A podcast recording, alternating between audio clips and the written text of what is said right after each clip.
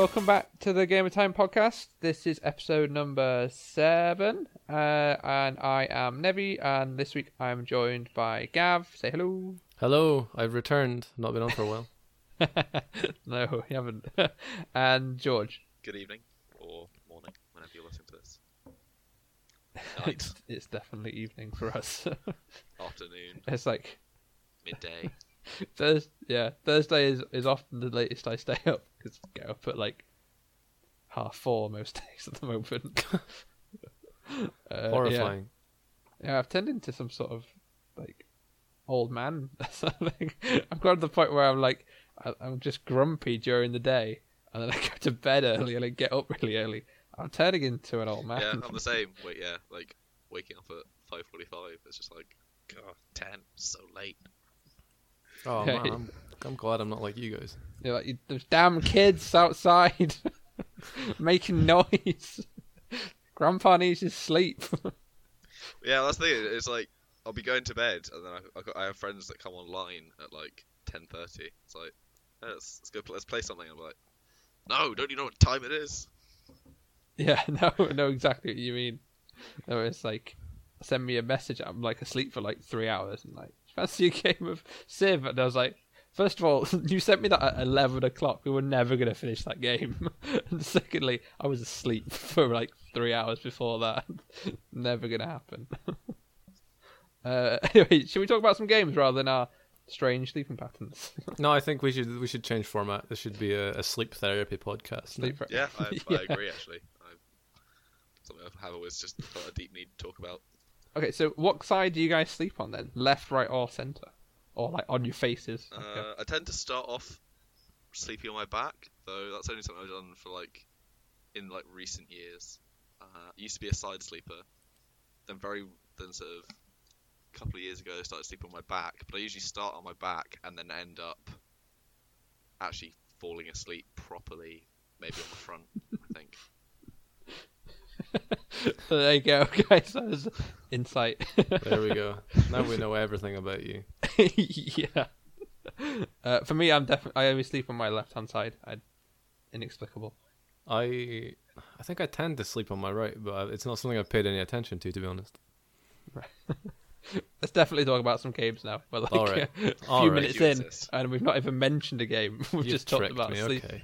Yeah, the sleep podcast is sidelined for another week. um, right, this week we're going to talk about uh, Dreadnought because George's been playing the beta, and then we're going to do some Time Commanders because it was out recently on TV, and then we're going to talk about some Warhammer, and then if we've got time, we can chat about the Vita because it's become my new favorite console. Uh, do you want to lead us off, George? With Uh, Dreadnought? yeah, so I, I, I got the, the key to that got me into the, the beta start of the week. Uh, I haven't played a huge amount. I think I've played maybe three, four multiplayer games and the tutorial. Uh, Yeah. And basically, what the game, yeah, so the game Dreadnought, uh, it's on PC, and basically it's a sort of big space combat game uh, where you're controlling these huge uh, sort of space battleships and space frigates and space cruisers. I mean, just take regular modern day warships and put space in front of them, and you have the kind of fleet. Uh, and yeah, you poodle around shooting people. Um, Excellent. and I mean, that's most that's mostly it, and it's sort of trying to recreate those. I guess the sort of the the epic space combat you see in Star Wars and uh, Star Trek, and those So other is it things like- set in space that involve war. The other ones with like stars in them, like uh, Battlestar Galactica. Yep, that, there you that go. is- yep, that's another good one. Uh, Stargate. Stargate, yeah, I mean, all the ones where they have large spaceships just doing naval style combat, where they just kind of put up alongside each other and shoot big guns at each other. And it's trying to, and, then I remember seeing the trailers, and it, it looks quite cool. Like it's they have quite a diverse classes uh, classes of ships. So you have these really sort of tiny, nimble uh, frigates, and then sort of medium-sized destroyers, which are kind of the jack of all trades, medium, bland sort of ships. uh, and then you have you know big the, the dreadnoughts, uh, and then you have like support ships, which is just kind of uh, essentially medic ships that can float a lot, float around and heal people. Heal ships. Yeah, and so it's quite exciting because the We plaster. yeah big space blasters. Massive. Yeah, big bandage just comes out on two arms. Yeah, so you get to control on, these um, like essentially one huge ship. Um, and that's quite exciting because you know it's not. I guess there's Eve is the, the big space sim, but there's not. You know, there's not Mm. that many games that really offer. You know, kind of grand scale, epic space fleet engagements. So wait, so wait, you control So one you ship control at a one time. one ship directly, Okay. uh, and it's um, yeah, so it's multiplayer, and you know it's a standard game. I think the, the currently available game modes are deathmatch, uh, deathmatch where you only have one life, and then I think a free for all mode. Right, Um, okay. What sort of scale are we talking? So like, that's the thing. These, shi I mean, these ships are huge. So I think sort of star destroyers, uh, the Enterprise. Um, right, okay. So not like uh, freelancer sort of size where you're more like a No, so you're kind of like big, kind of battleship big and bulky. size things, and the ships look a bit like the sort of the the ships that you get in Halo. Like they're not particularly exciting looking.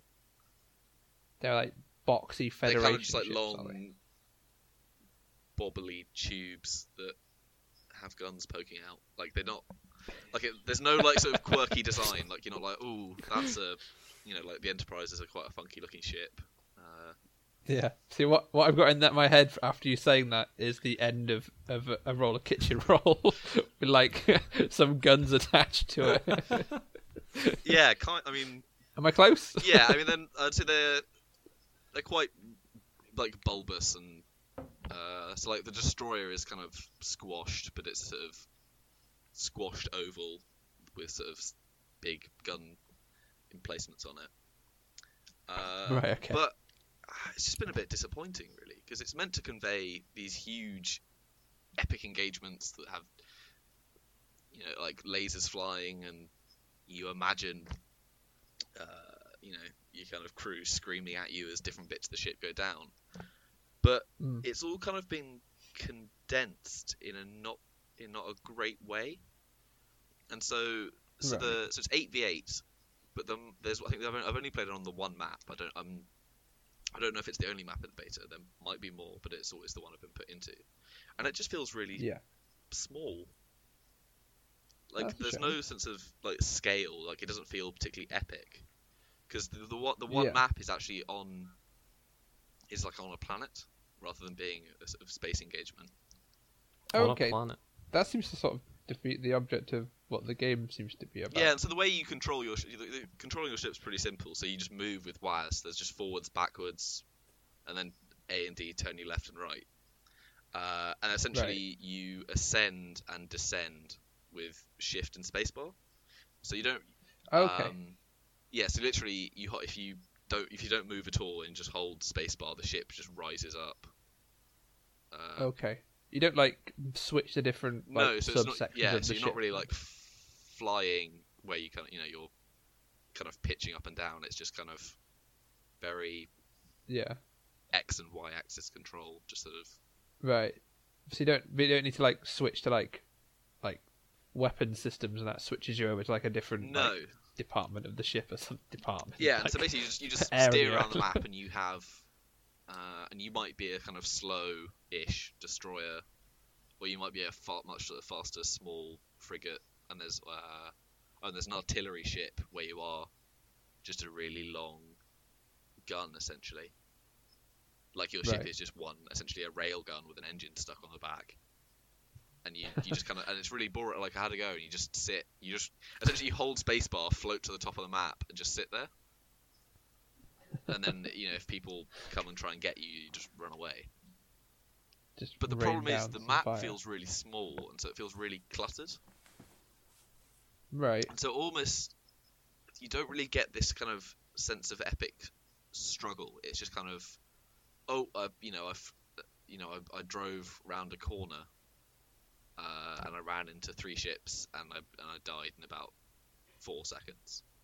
And so it almost Oh, has that kind of, and because it's quite fast paced, it almost has that sort of, almost sort of first person shootery feel where your life is kind of inconsequential. Like it doesn't really f- Yeah. feel like you don't have that kind of. You never really get a sense that there's a captain standing at his command as you know big red lights are flashing and it's like the guns are down, more power to the engines, raise the ship. You never really get that. It's just a bit. Mm.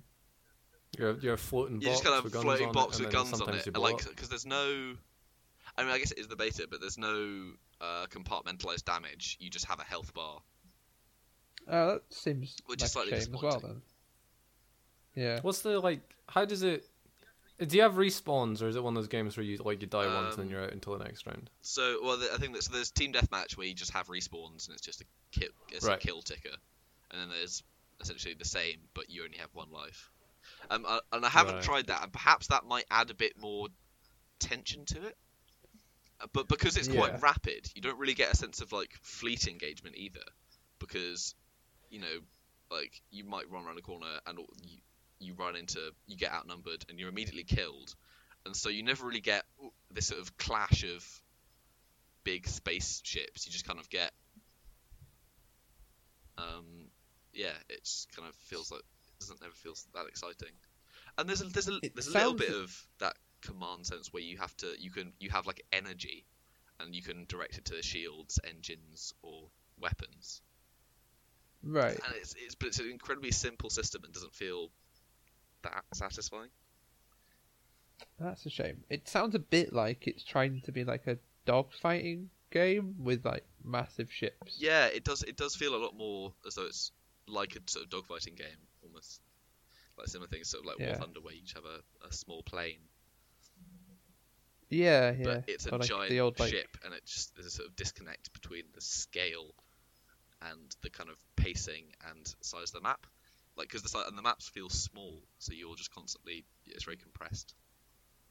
Just running at folk. Yeah, Well, giant space boats, just fucking each other up and then dying and then respawning and yeah. It doesn't Getting stuck it doesn't, on it doesn't feel like much of this. You know, there's no sort of grand strategy, and perhaps, like maybe if you kind of reduce the player count and you had you know teams coordinating, you Mm. might. But a lot of it is just you kind of spawn in, run forward, shoot, blow up.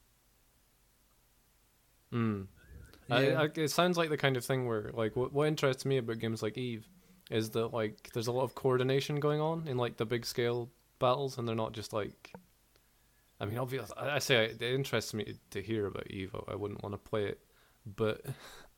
Yeah, it's um, you know, like, As far as I can tell, Eve is just a job. Like it's you have to spend you have to spend 27 hours a day playing Eve. Yeah. But then this just sounds a bit like, uh, yeah, a bit like a first person shooter. Or what it actually sounds to me is like something that should be enjoyable, but is actually really boring. So it sounds a bit to me like. Like a worse version of World of Tanks with uh with spaceships, Yeah. and I fucking hate World of Tanks. It is it is very like that. It, um, I mean, I've played War Thunder, the tank version, which is kind of very, very similar, and it is very like that. You don't get. Yeah, just a bit Yeah, disappointing. it doesn't seem like it's like nailed the scale very well. Because you'd imagine, because they're big ships, it's all it'd all be really slow. Yeah, and it is kind of slow, and so that's the and that's the pro- like that's the problem. Like, so you don't really get a huge amount of joy out of the movement, so it's just a bit sluggish. And there's nothing particularly Yeah. unique about it. It is just like forwards, backwards, turning, and then kind of floating up and down. Uh, Yeah, because when you like watch stuff that has like the big like uh like space boat conflicts, like you'll see like as they turn and like try and charge your weapon, another ship will have like moved a bit. Is there like because it's because it takes that time, they're always just like looking at their watches sometimes, like waiting for the boat to move round Yeah, so like so that it can fire. Because we have played I played But- Battlefleet Gothic this year, which is great fun, and it's the same it's the same thing. It's just this kind of space naval combat, but that's a real time Oh, yeah. Strategy. Uh, but I don't know. Like, may- maybe it's just it's just it's just a sort of concept that's not that is particularly difficult to do from a real time like you you know kind of, well not like sort of third person perspective. Yeah, because Hmm. it doesn't sound like like the physics engine's like particularly realistic either. Like the way it's like No, it's it's very arcadey. doing it, especially because like it seems weird that they'd put it on a planet as like the beta. Yeah, Because it, you like when you think of a space conflict, you don't think of it being on a planet. So that immediately makes you a bit confused as to what's actually going on. Slightly unusual, yeah. I think, I think it's it's part like- of it. I think is because you're almost fragile if you kind of you know like if you know if you run into two like if you run into two ships like you're very you can you just you go kind of go pop very quickly so they've added some because they've set it on the planet then they have these kind of canyons and things that Yeah. essentially just essentially like cover and places to hide That, it, it sounds quite weird to me the idea of them being really like fragile because when you imagine like big spaceship combat, do you expect them to have like it to be like quite meaty? Yeah. You know, they'd be able to mm. take a good few hits and there'd be like a quite a protracted engagement. yeah Yeah, yeah. And then even when they get they take hits, they like seal off like areas and things so that it doesn't quite fall apart as quickly as it should. Like that would be more interesting to me. I think. Yeah. That it that they would be more sort of. I, I, I say realistic, but like that sort of realistic science fiction, I suppose. Then rather than it seeming Yeah. to try and go for sort of guns blazing and you almost get it when you end up in a sort of one-on-one situation, but it's still just a bit dull. Because essentially, like sometimes you'll you'll come up on a ship and you end up you kind of just circle each other, and you have one or two sort of like cool down abilities where it's like fire sort of missiles or something like a sort of special attack and then on cooldown, and it's kind of in a one-on-one, it's you just kind of shoot at each other, and on the dreadnought you're this huge ship with these giant sort of laser cannons, but they feel inconsequential. It's just like, it's like, Oh, ch- I'm chipping down his health, and he's chipping down my health. But yeah. because the maps are so That's small, you very rarely get these kind of one-on-one engagements. And so very more, more often than not, it's I'll just stick my head out around this canyon. Oh god, there's three of them, and I'm dead. There was a um an old ish um uh, sort of space sim where you played as like a frigate and it felt like it controlled like it probably like it sort of would if it was real. I'm trying to remember what the name was. I pla I got it off GOG like a couple of years ago. Uh, I can't remember what the name is. If I remember it, I'll put it in the description of the podcast because it, it, it sort of it it more realistically sort of simulated each part of the ship. So you'd have like in space you'd turn, but you'd you might turn too far because it it assumed the perpetual motion Yeah, was going on. So if you didn't backtrack as you were turning, then you'd just spin. Um, and similarly with when there was bits when you're on planets because it's heavy, it was just continuously sinking into the planet Yeah, because it's it's massive. so unless you pitched upwards often, it would just con- you'd just end up scraping along the surface. Um, and there were some other bits of it like that. That's and it. Um, I know on that you would switch between different areas. Like you could switch to uh, engineering and then tweak the things there, or switch to your gunners ports and do stuff there, or the the main helm where you'd actually control it from. Have you guys played uh, Guns of Icarus? Oh, I 'Cause I just, thought. re- just remembered that that's a game that does it does the same sort of essence very well. I haven't, but I have always meant to. I look at it and go, "That looks good." I feel like Played I it find someone to play it with me. Yeah, so Guns of for the, I guess people that don't know, it's um, the same sort of thing. You're you, but it's in it's sort of steampunk, and you control these sort of big airships that are sort of these big uh, zeppelin style balloons, but then they have actual ships strung underneath, and you uh, Yeah. and it's a team game, so you so one person is the pilot of the ship, and then everyone else is like the crew, and I think it's teams of four, I think. Uh, and you have one Right. people that run around uh, and can choose to be engineers, and they just go and hit things with spanners. Uh, and then you have As yeah, do. I mean it's literally literally the way you repair stuff is you just you, the animation is just you smacking the thing with a hammer. uh, and then there are gunners who can control the different sort of hard points on the ship, and it's and it's and like the controls are the same. Like you steer with WAS, and you you essentially raise up and down because you're a you're a balloon. See, yeah, I always look at it and think that looks really interesting. Talking of things actually where you just whack stuff in uh, Civ Six, the builder just gets a massive hammer. He's like, "You're building yourself a stable, hit it with a hammer. You're building a, a mine, hit it with a hammer. you want that? Do you want a farm done? Hammer. yeah, like there's a little thing. There's a little thing in Guns of Icarus where it's like you you can customize your loadout a little bit. So you have like a spanner, which you can hit stuff with, and that fixes it. And then there's a buff hammer. And so if you're an engineer, you can run up to a gun and just hit it with this large rubber mallet, and then that and then that for a short period of time like increases the gun's damage. Or like if it's the engine, you just smack the engine with a rubber hammer, and it, it performs a little bit better for a short while.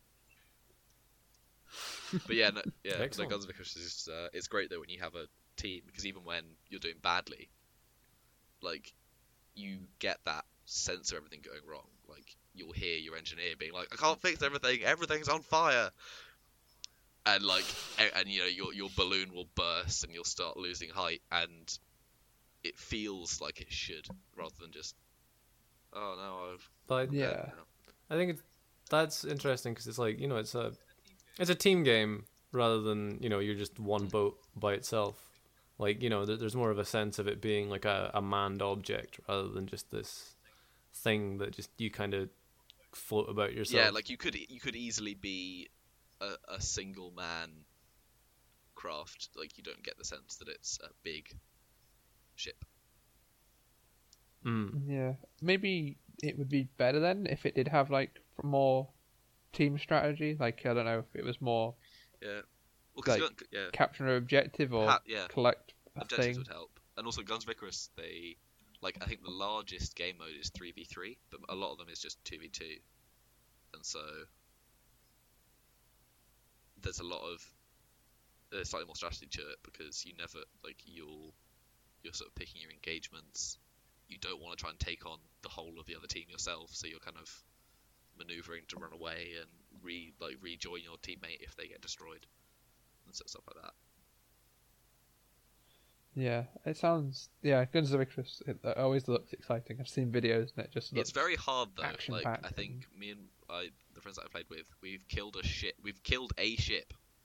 That that is our Yeah. success. We've played quite a bit, and we've managed to kill a ship. one ship. I remember playing with randoms during the free weekend, and it was a it was a bit it was a bit of a a bit of a challenge, really, wasn't Yeah. it? Just uh, Because you have to, yeah, you basically have to take their shields down, and then once you've got the shields down, you can start doing damage to the hull. And but it's a very hmm. like there's quite a high learning curve to it, and so you've got to be good. right. and as a result, we were Some always practice. striving, and we'd often be winning games purely by not dying, unless it, Yeah. and essentially our other gu like the our and doing damage, but it would always be our teammate that would get the kill. So like our our fellow, our, sort of, our wing ship. Right. AI. No, no, no, no. So like the the other team of four, um, Oh, in, like the other the other ship on your team. I'm with you. Sorry. Uh, Um. So speaking of strategy, sort of, kind of speaking of strategy, uh, do you want to tell us about Time Commanders? Check out that segment. Yeah, so that yeah. that returned to British TV. Uh, I think it went off the air in 2006. But essentially, uh, people play the Total War series live on air. Uh, but now it's hosted by uh, Gregg Wallace. Yeah, of uh, yeah, I think la- last time it was last time it was Richard Hammond, and now it's uh, Gregg Wallace. yeah. very very comparable people, I think. Do you want to tell us a bit about what they did and who they were Uh, and what battles they yeah, did? so like this so this week it was they they got two teams. Uh, there were three wrestlers from Glasgow and three posh lads from London. What a, what a matchup! Yeah, they'd, they'd really they'd really picked the teams. So they're like Cultural scores to Like, settle there. these yeah these three sort of posh twenty somethings in sort of blue suit trousers and shirts, and then these three wrestlers from Glasgow in like in I think they've got like team t-shirts, so in their sort of like purple team t-shirts. Oh, I've got to find out who it was. It wasn't Grado, was it? Because he's he's omnipresent. Uh, I don't know. They didn't say how, like what scale of wrestling they were. Whether they were just like right. ama- uh, amateur or Yeah, yeah, yeah. Okay. Um, but yeah, it was quite funny, and so each team got to have a go at the game because I don't think either team had ever played it before. Uh, yeah, it, uh, was, it was a real thing. That like, so like well, the, the wrestlers were like, sort of showed up and were sort of we're hard, and then they were like, "Hello, we like to play board games and we like history." and this is posh. Well, like, you know. uh, yeah, so they each got to have a go, uh, where one person is the team captain, who kind of is in charge of commanding everything, and then the other two are captains, who essentially stand next to the guy actually playing Total War and kind of relay the orders. right. Okay.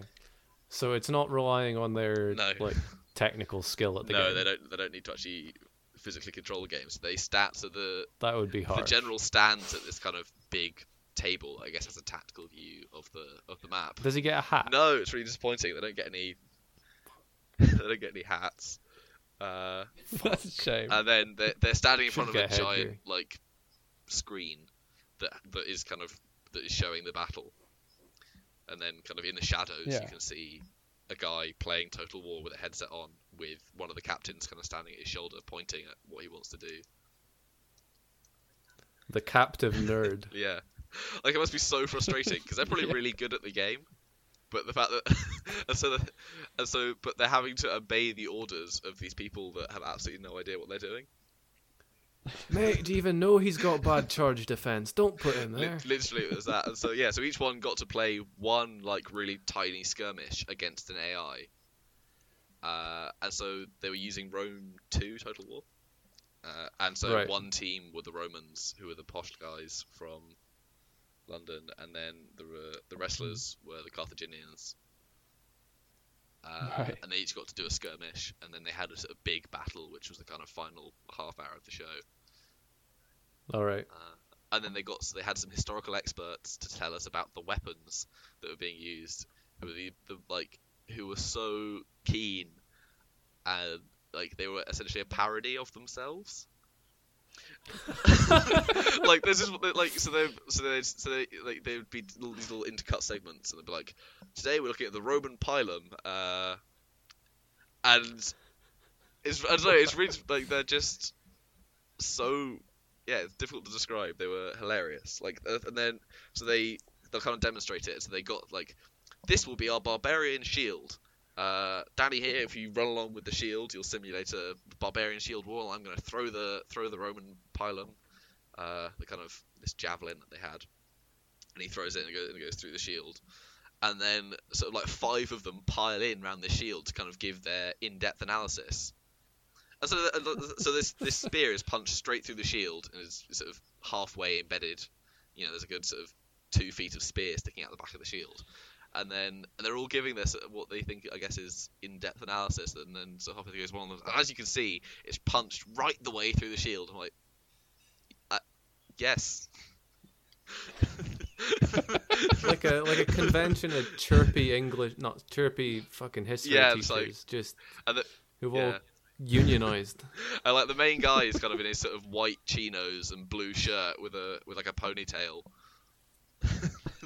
and it's yeah, and so they're Oh, and they're running around in this sort of horse yard. And um, yeah. you know, the kind of where you have that kind of it's like the sandy horse area. I can't remember what you call them. Yeah. And to test the weapons. But then they have the same thing with the commentators, who I think are uh, like actual historians to some extent, commentating on what's going wrong. And then you have Gregg Wallace, who's actually standing with the contestants, essentially give like screaming in their ear about how they're doing. And I felt a little bit bad because it seemed like the the posh guys seemed like they were set up to lose their skirmish.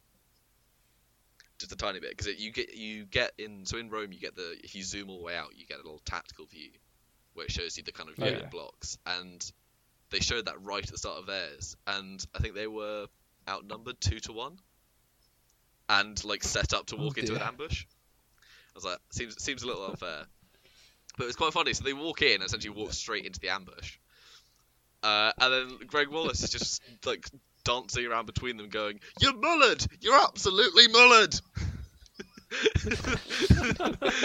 and then like like like and then an elephant shows up. He's like, "That elephant's making a motorway through your men," and just going, "What are you doing? What are you doing?" I was like, "Calm, calm down, Gregg. Calm down." He has to rein himself in for MasterChef. This is his release. just, he just Yeah. absolutely jumps around. Uh, yeah. and then yeah, and then it comes down to this big final battle where they play directly against each other, and each team is allowed one timeout, where you can kind of call Alright. a pause to the whole thing, and then all the experts crowd round and advise them on what they should be doing. Okay. Uh, and yeah, essentially the the the the poor like the wrestlers just got absolutely destroyed. That's like it's funny. They both they both lined up and they both did the classic like Total War player thing of fighting defensively. So you just set up your men in a nice defensive line and just And sit wait. there. I'll psych Yeah. him out, and they, boys. they, He'll and they both did that, and they were just like, right, we're gonna we're gonna wait here. Let them come and attack us. The AI is always dumb enough, but real humans. And so yeah, both um, so both of them did it, and then the ro- the the guys from London who were the Romans had a slight cavalry advantage. They basically put all their cavalry on one side, wiped out the opposing cavalry, uh, and then kind of marched in. And the Carthaginians who had elephants Alright. ended up wasting them just by charging them straight straight That- str- straight at the enemy, but without any support. So the elephants arrived, Well, hit the Romans, and then just got surrounded and killed. there were just elephants on their own, really. Yeah. Crying there. But yeah, it, yeah, it's quite funny. So they were Oh, just yeah, as like as someone that really enjoys the Total War, there's so many like gaffs where it's just like, what are you doing? What? Why? Why are you doing that? Just shout at them, dumb bastards. Yeah, like it was the yeah, it's quite funny. But yeah, it's it's it's an incredibly cringy, overproduced, uh, it's like awkward Total War Let's Play, but it's just it's it's hilarious. That sounds incredible. It also sounds kind of infuriating. It, yeah, it was a little bit, but they, it was all. I mean, they like they're not very good with the camera work at showing actually the battle itself because they're constantly cutting, Yeah, which slightly relieved things because it meant I couldn't see the big errors. Like there were, there's one one one moment where it cuts and there's just this unit of Carthaginian slingers who are terrible in melee, these light infantry, just kind of these lads in tunics, and there's just this large like unit of Roman heavy cavalry just standing kind of 50 meters away, who just haven't have Yeah. just watching, watching them. them. It's like what are you, ah, what are you doing? Charge them down and they're gone. Oh dear. Uh, I, I must watch it. It's not, I'll have to watch it tomorrow. It sounds it on great. iPlayer? Yeah, so it's on iPlayer. I think there's it's uh Nice. Mondays at nine on BBC Four, and it must shock and it must shock Mondays BBC Four viewers because I mean, BBC Four is is uh, it's all classical music documentaries, and recently they've been having slow television. So I think one- so they've so I think one is just like a train journey on Yeah, they do. that and then there's like there was a there was a bus ride where it was two hours of bus tour. So they put a camera on a bus and it just went around the countryside for two hours. Jesus Christ. Yeah, there's a couple suddenly- of um, like the Nordic ones like that on Netflix. It's like seven hours of watching some old ladies knit and uh, like a eight hour train journey that is mostly tunnels through um I- through I remember- Norway. I remember I once I once fell into a, a weird a weird hole on the internet, right? And I ended up spending a lot of time actually over the course of a couple of days watching like like there were, there were live streams of train stations. Like and I ended up spending hours just watching this live stream of a Japanese train station because their public transport is on point.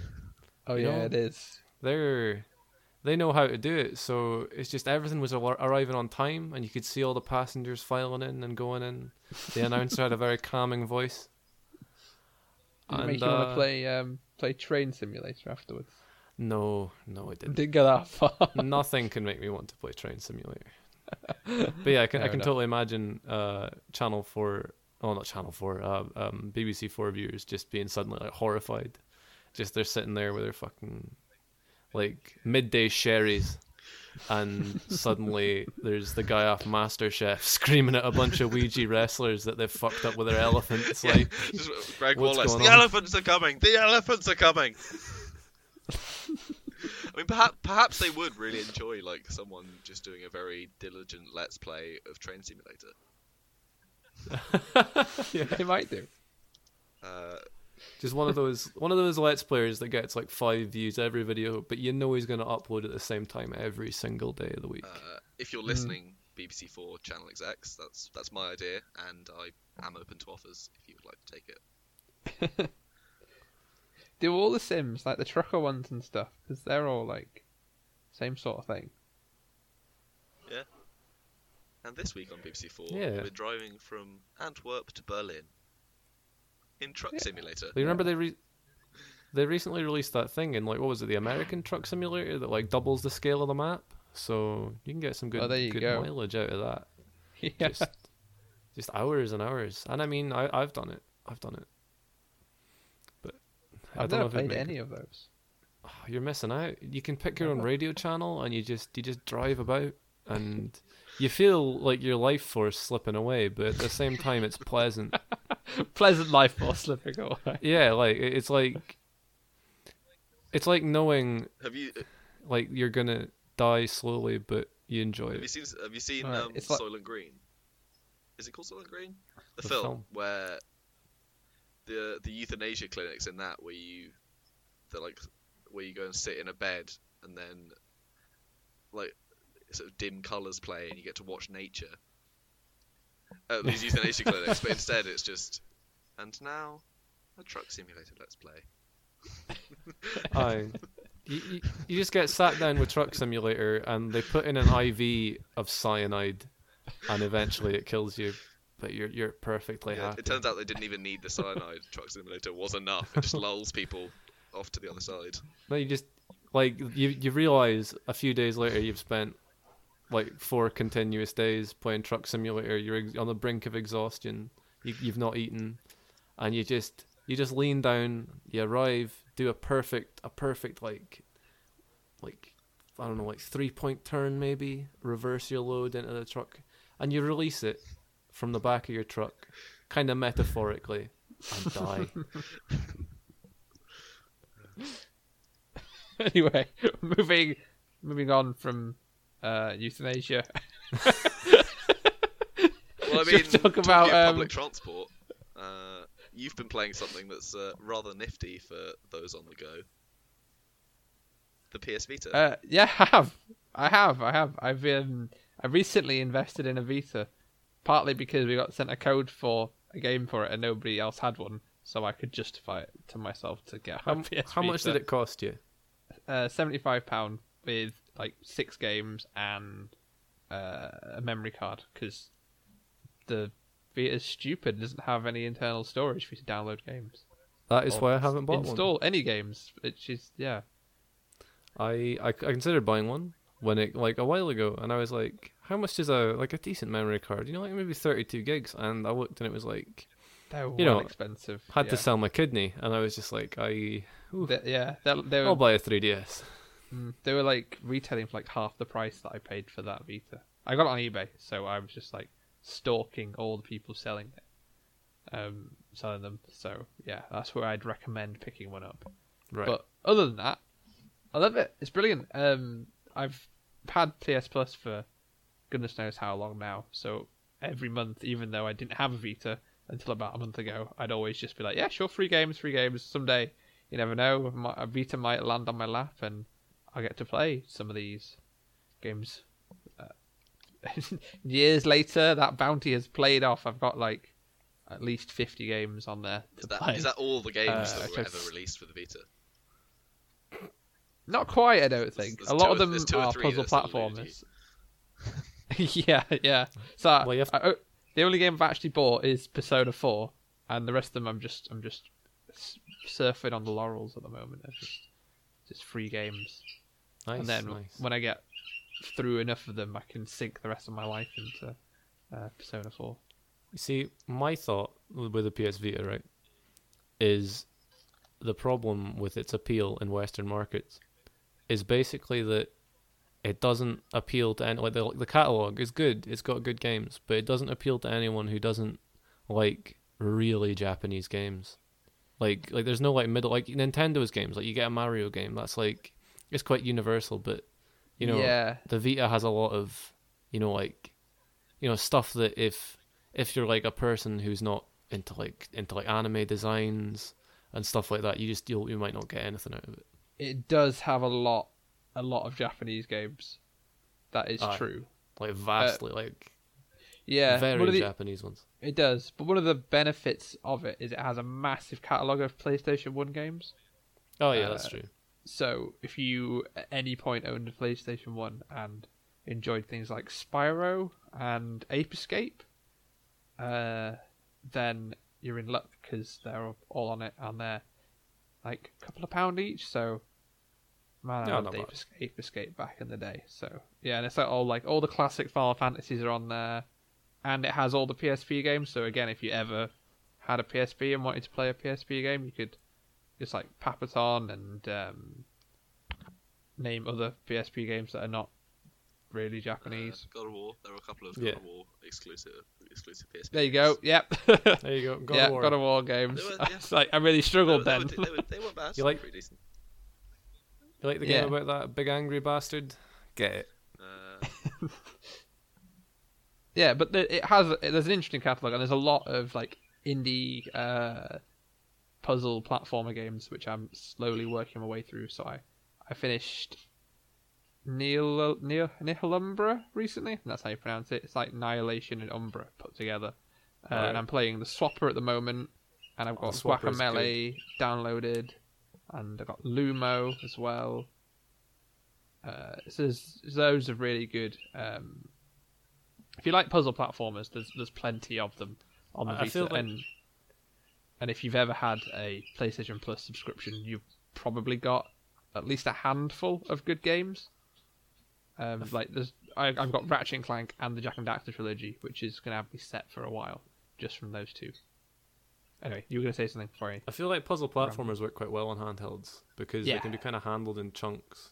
Yeah, I know they can. Like the swapper at the moment, I like maybe do a level before bed, or like while I'm like waiting for the kettle to boil, I'll just do a quick, quick puzzle. Or the same when I was doing uh, Nihilumbra and stuff like that. So they have they they nail like so well on the on a handheld. The, Plus, the I- one thing I'd one thing. I'd say about the Swapper though is it is it does I think it's a game that looks amazing on a massive screen though.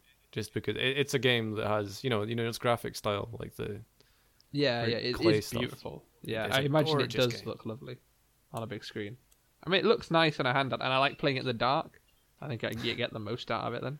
It's like under the covers. Under the co- yeah, you joke, but yeah. um, yeah, I quite like the touchscreen on the Vita as well. do a lot of Um, games make use of it? A couple. I've got like like Swapper does, but I've never really used it because it's not as accurate as using an analog stick because I have chunky fingers. Uh, Because there's a touchscreen on the back, isn't there? It's like it's a dual. there are two on the back that are a bit like the you know the touchpads on a laptop.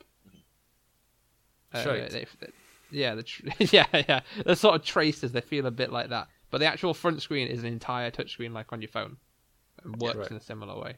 Like you can use the menu through just button presses on the screen, and then uh, Lumines uses it for like you can place the blocks and stuff. That's like like the rhythm, like block placing game. It's like Tetris with music attached. That uses it, and um, oh, Stealth Inc. Stealthink was wa- was the game that I got a bit obsessed with. That's another puzzle platformer on the Vita, and not and on other things. It's it's on Steam and all the other consoles as well. Uh, but yeah, i it's just got a really good catalog for people who, a either like puzzle platformers or b really like Japanese games because they all seem to come on it. Yeah, I think that was that was almost what I kind of not turned me off, but just nothing. There was nothing I got particularly excited about for it because I had a PSP and really and loved it and heard about the Vita. Yeah. and was like, wow, that's awesome. It's a you know a straight tech upgrade, and there's I'm really excited to see what they can do. But nothing Yeah. like early on, nothing came out that, that I was particularly excited about or particularly impressed me. Yeah, I don't think it has a lot of like actual releases that are that good, like that are like Vita only. Well, Hmm. I don't know if it's was like Um, Vita only, but part of the- I was thinking that back when it was just the PSP, you would get lots of games that would release on all the consoles and PSP. Yeah, So you, yeah, I mean, often that you know there'd be slimmed down versions, or there'd be like a, or the PSP version would be fairly different, but it would kind of be like a uh, released alongside. But that was something that I Hmm. never really saw with the Vita. Like you'd get no, like with the PSP, it'd be like, oh, you'd have you know releasing on 360, 360, PlayStation 3, and the PSP. Well, they tried it with uh, Call of Duty Black Ops, and it was fucking atrocious. And I think that stopped anyone from trying again. well, Was I think Ops on the Vita? actually, Yes. yeah, there is apparently. I did not realize that. I keep seeing it. They keep advertising it. Like, you should try this. Oh. No, thank you. You shouldn't. You really shouldn't. Uh, well, actually, and then lots of and lots of, well, not not all alongside, but loads of games had a, like a spin-off onto Vita. Like there was an Assassin's Creed game on the on not on Vita on, on PSP. Like there were a couple. Hmm. There was a Call of Duty. There was, uh, there were like three Medal of Honors. Uh, They Yeah. were often a bit crap, though. Well, That like, the issue, I I, think. I mean, the, the like the Call of Duty was decent enough, and but well, that's the thing. Like I pa- like I was play, you know I played them at quite a young age, so you pa- Yeah, like you yeah. did, didn't and and so like it it was like my one of my main accesses to video games. So never like so you didn't feel Hmm. so it still felt quite exciting. But I mean, all like the God of War games were worked really well on on PSP, and I, I mean like the Assassin's Creed game was, I think it was, I think it came out just after one. Possibly. Yeah, I think I know the one you mean. Yeah, I remember. Yeah, it was it was kind of a continuation of um, Altair's story, and it wasn't bad. And it was it was you know it was decent for a for a handheld game like it. Mm. It's alright. But like yeah, I, I think didn't quite. really do there's- that with the Vita. Well, I think that they sort of have. They're just not been as many that have done like spin-off games. I think there's there's quite a lot. I'm having a flick through now uh, that have had like simultaneous releases, but they're not. There's not been any major name ones. There've been a lot of like I said before Japanese games that have released on both. Like the uh, where is it? Well, it has you you can Uh, play PlayStation 4 games on the Vita, can't you? You can stream it to your You- Vita. Can my internet's not amazing, so it doesn't really work very well. I can do the same thing with my Sony trademark Xperia trademark phone, and yeah, it doesn't handle it very well. To be honest, it doesn't. Yeah, that good. it, That's disappointing. it There's a handles. lot of latency. Yeah, yeah, it works better on the PS3. It brings stuff to it a bit better, but still not. It's not to the point where I'm like, I just play on that. Like. I'd I'd I'd play like a JRPG or something on it, but I wouldn't touch a shooter, and I would not touch a fighting game with a ten foot barge pole. no, Yeah, I no. I suppose yeah, like an RPG, I'd probably play on it. But yeah, like I was saying, they've had some games that have released on both. Like the Digimon game came out on both. They've had like the World of Final Fantasies come out on both. Like lots of the Lego games have come out on both. There's been There's a lot- like a lot of like you said though, like a lot of Japanese games have come out on both things, and then quite a lot of indie games have been ported to the Vita that are on everything anyway. yeah. so, I guess it's was just a mm. lot. A lot just- of the like AAA franchises just didn't feel like they were picking it up. Yeah, there's Western just ones, I. Yeah, well, like I said, there's just there's nothing like that's like Vita exclusive really that you're like, ooh, I should really get it to play that. Ah, I never had a system seller really did it. It's there's the yeah the only the good things to play in it are either things from a different console, or they're on current gen consoles anyway. Yeah, I, I Just- feel like Maybe I what it- feel like I don't know. I'm not. I've not formed a thought properly. Go ahead. I'll say maybe what it needs is it needs to run Skyrim because I mean if that's enough to sell the Nintendo Switch, then yeah. that's where like people go nuts about playing Skyrim on anything. Oh, yeah. like they- a, lo- yeah, a lot of they- the um, Sky, like I remember the Skyrim subreddit, people love uh, showing that they can play Skyrim in the bath or on the toilet by doing the Steam share, or was it the in-home streaming? And like, look what I can play Skyrim on. I can play it on my tablet in in bed upside down. It's not worth it. Play an actually good game instead. Yeah, it, people like are mad about Skyrim, and I, I, I don't really get it. But um, It's a, it's yeah, it's a bit of a mystery to me as well. But and there we go. There, there's all our listeners gone. All of them were massive Skyrim fans. They've all Yeah. Unsubscribed. I'll, de- I'll defend it. I'll, I I really enjoyed it at, at release. I still I still drop back into it very occasionally. I mean, it was all right, but I don't think it. Like a lot of Bethesda games, it was all right, but didn't kind of merit the kind of enormous response it got. yeah, I am totally on board with that. It's yeah, Uh, I can I can I can I can understand like yeah, like I think the main the main story was bleh. But I- yeah, Bethesda games. I think I think sort like of- it's it's a Sorry, it's a sort of niche that if you really enjoy, then you can always get loads out of it. But Yeah, Bethesda games always to me kind of feel like B movies, sort of. They're like, they're like, they have like a grand like idea, but then their execution's always a bit like, really, it's not as good as it like seems like it could have been. Bethe- Bethesda games to me, right? They always remind me of. Do you know when you go to like a like a some kind of family event, and then there's like there's like a there's like catering, but it's not proper catering. It's just like a big table filled with sandwiches. Yeah, And I mean, you can spend all day there eating sandwiches, and eventually you're gonna feel sick. But uh, you know, they're not incredible sandwiches. Um, I feel like I lost that analogy at some point. But I kind of got what you meant though. Yeah, I, Yeah, I, I, I follow like your your thought. that kind of philosophy of uh, just content over quality. I don't know. Like I think I think a lot. I think that's the thing with Skyrim. A lot of the qual- like the quality stuff is to be found outside the main campaign. Like the main the main Mm. story is unexciting. It's not Quite shite, really, isn't it? Yeah, whereas a lot of the like choice and freedom and role playing aspect comes from just what you choose to do outside of that. I suppose it's just Which is and that's like Mm. what I really enjoyed. Like whenever I go back in, I just go and do all the stuff that I still haven't done, and it's fun to just discover new things because there is so much. All right. Uh, we've derailed this with Skyrim a bit, I think, because I said it was bad. But we were talking about the Vita, weren't we? Uh, we yeah, were, Yeah, we were saying were. if Vita ran Skyrim, maybe that would Aye.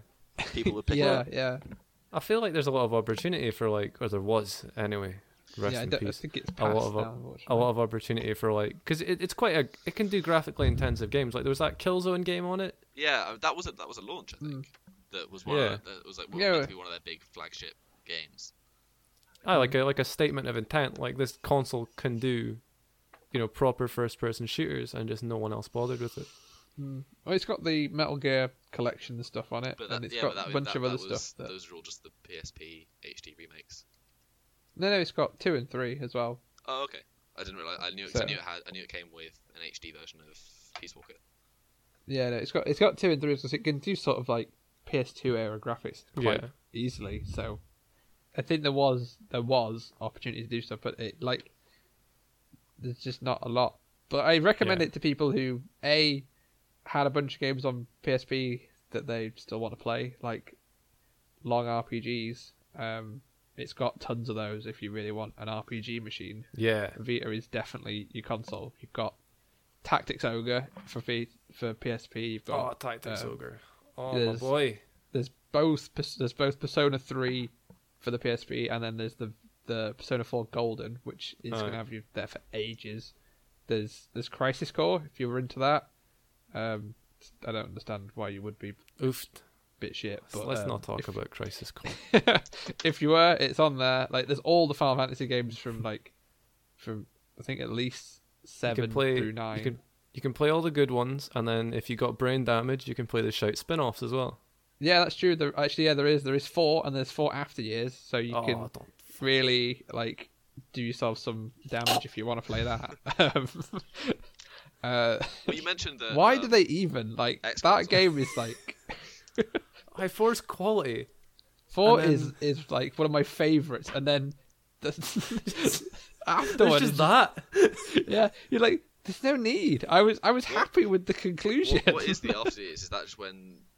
Um, It's like- is it just them at a retirement home? And now I'm just I'm, ima- I'm imagining the people that I saw in Final Fantasy 15, but just like, like in a retirement home, just lots of old people with like massive hair in black leather, but just like wrinkled in an armchair. No, no. Final Fantasy 4 was classy. It was like set in like a more medieval era with um with like the classic sort of like Dark Knight and like Dragoon stuff and the classic uh, four crystals go and stop them getting shafted. Um Yeah. with some awesome music at the same time. But then after It had- his was like set what two years after or something, and um, it was just nonsense. It was like they had an intern in for a day who came up with this mental idea, and then they made a game out of it. It was like, Designed the whole thing. Yeah, it's just like this is not good, and it was long. It was like twenty five hours or something. It was, yeah. I avoid that, but there is there's uh, there's Final Fantasy Dissidia, the fighting game, which is Yeah. quality.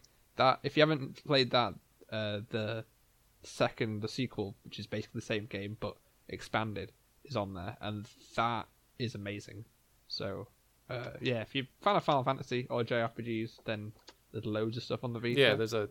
Does the Vita one thing that's really important to me? Does the Vita have a port? Uh, does it can? Is there a PS Store version of Dragon Quest Eight? That is a good question. I don't think so because I think that Nintendo own the rights to them now. But I'll have a look. Because Uh, I, know they did. I know there's an iOS version, and I know there's a planned 3DS version. But Yeah, I, I, I don't think there's Dragon Quest Builders, but Yeah. no, that's that's it. I think. it's a, it's.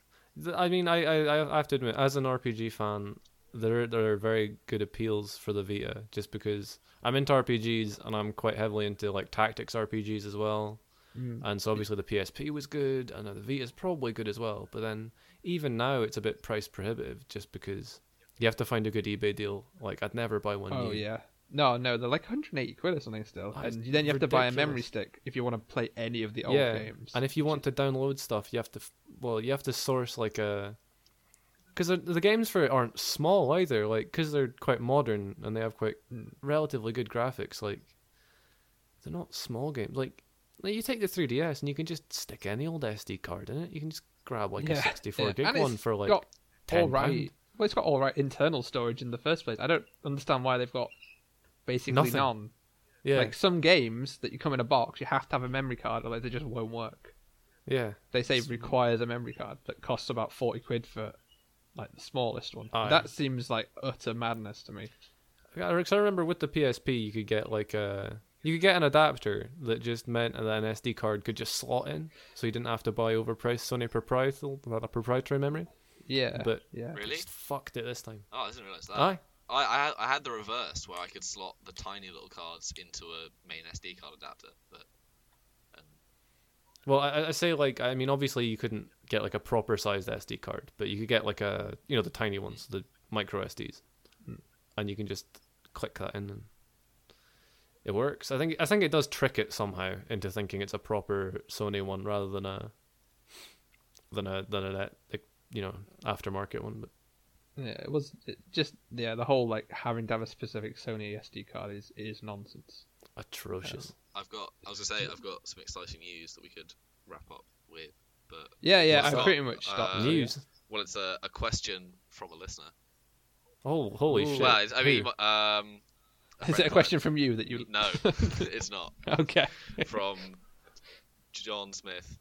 From no. Um, but it's, it was it was for you because I was listening to you talk about Orwell. Uh, Okay. uh, yeah, you know. Question from Board Jarker here. Yep, from this real person. uh, definitely real. Definitely not a made up name. Uh, yeah, but it was for you know they wanted to, uh, they're wondering if you'd seen Snowden and whether that like reframed uh, Orwell at all for you. But I mean, I you, might, you haven't might not have seen Snowden, so perhaps No, I, I you've haven't got to go seen it to yet, podcast unfortunately. homework and answer. not in person. not for a Uh, while. yeah. He's not been out much recently. Yes, I mean, I, Uh, no, I I assume haven't- he meant the but- he means the film with Joseph Gordon-Levitt. but- yeah, I assume he does. What? he doesn't come around for coffee anymore. You see. Don't see him down in the pub anymore. He's not on my team for Time Commanders anymore. I applied for Time Commanders. I was so bitter they did not choose me. they chose these. Um, Yeah, Faye, you weren't a wrestler. and You weren't some other one from London. I'm not physically fit You enough, didn't- and I'm not. I'm not posh enough.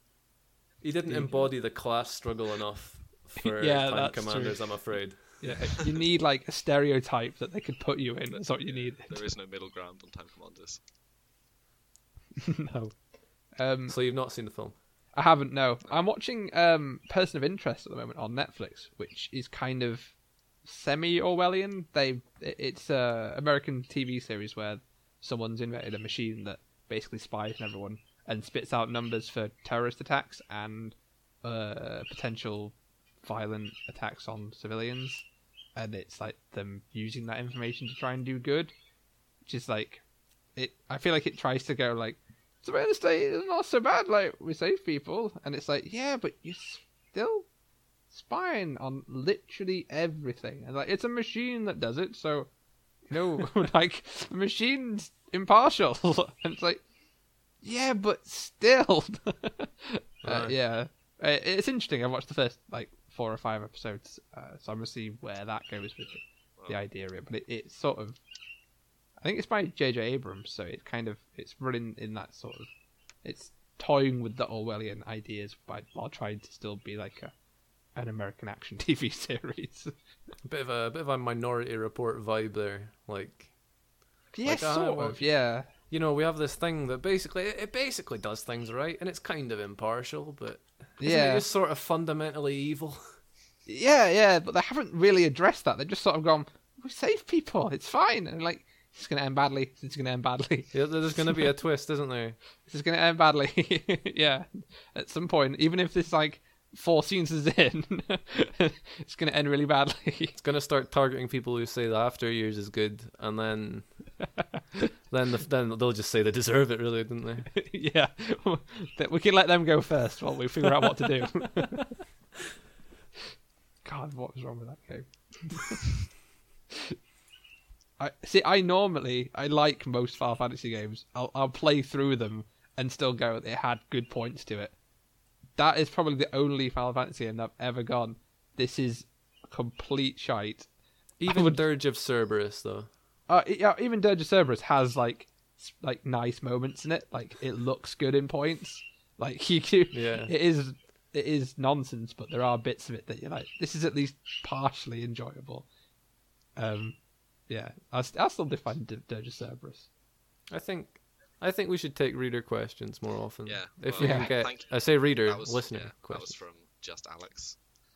Just a that, fake name, sorry. a fake username if I ever heard one. Definitely, definitely set up. uh, Aye, but alright. Thanks for that. And if you have a question, message us, preferably via the internet. you have a question. We have yet We should we have yet to set up our uh, messenger pigeon coop, but that's Yeah, on the way. True.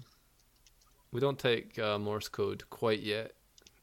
No, the interpreter is still arguing with us about pay, so yeah.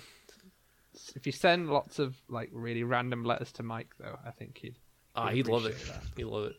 He likes getting letters. Get so Put his in- little face when he sees a letter come through the post box, and oh, it just lights up like a Christmas tree. Especially if it's either written in blood or it's like stitched together with newspaper clippings. Yeah, and especially when it references his family members being taken hostage. Exactly. He loves that. Here's I- I've got a reader question here. It says that my family has been taken and I need to cough up the money or they lose a toe. Yeah, yeah, he loves that shit. We should we should put out a call though, a call for responses on Twitter or Facebook. yeah, And see if anyone replies What to it. canvas for death threats? I, I was I feel meaning like- I reader feel like- question, but close Yeah. People that write things on the internet, that's just a, it's a dangerous line. yeah. I think drum up some let, controversy. Let, let them come naturally rather than No, you got to seek them out. You got to find the real loonies that way, and then then you can highlight them, and then you'll get you'll get people feel sorry for you and follow you on Twitter. Yeah, Get- yeah. That's the real maverick new. Uh, it's a new thing the kids are doing, searching out the death threats rather than waiting for them to come de- to death them. threats first, Proactive controversial threats, content fine. second. You just kind of flip the order. Exactly, yeah. exactly. Yeah, exactly. Um, right, let's wrap up this episode of the podcast. Um, We're only barely over an hour this time. That's that's tight scheduling. that is good. I'm, I'm so it's proud those us. efficient segues. Yeah, because our last one we did together was by far our longest one, where we completely lost it for. Yeah. Was that like the hour and hour and a half one? Yeah, we, yeah. uh, took a dive That- down. That's why they got rid of me. I had to argue, lane. had to argue for weeks for them to let me back on. They said it was banned. Put him back in the box, and he wasn't allowed out until he'd written it lines of "I'm sorry, I rambled for too long."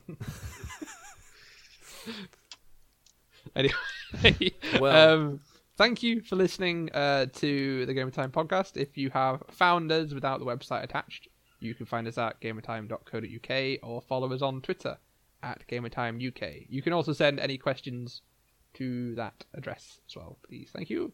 Uh, you can follow me on Twitter at NevadaHM, and you guys are. Uh, you can follow me at at Gavin underscore GTUK. Uh, I'm at underscore scruffy looking capital S capital L. Super. Uh, one last thing, if you guys could subscribe and leave a review on the various review leaving places, that would be brilliant. Because uh, we don't have one yet, so do it. Yep, and we can only fix so many before we're caught. Exactly, and and five stars only. We don't need any of your any anything else. If, if Exactly. if you if you leave anything less than five, Don't even think about it. yeah, just just don't bother. But uh, anyway, thank you for listening. Bye. See ya. Bye.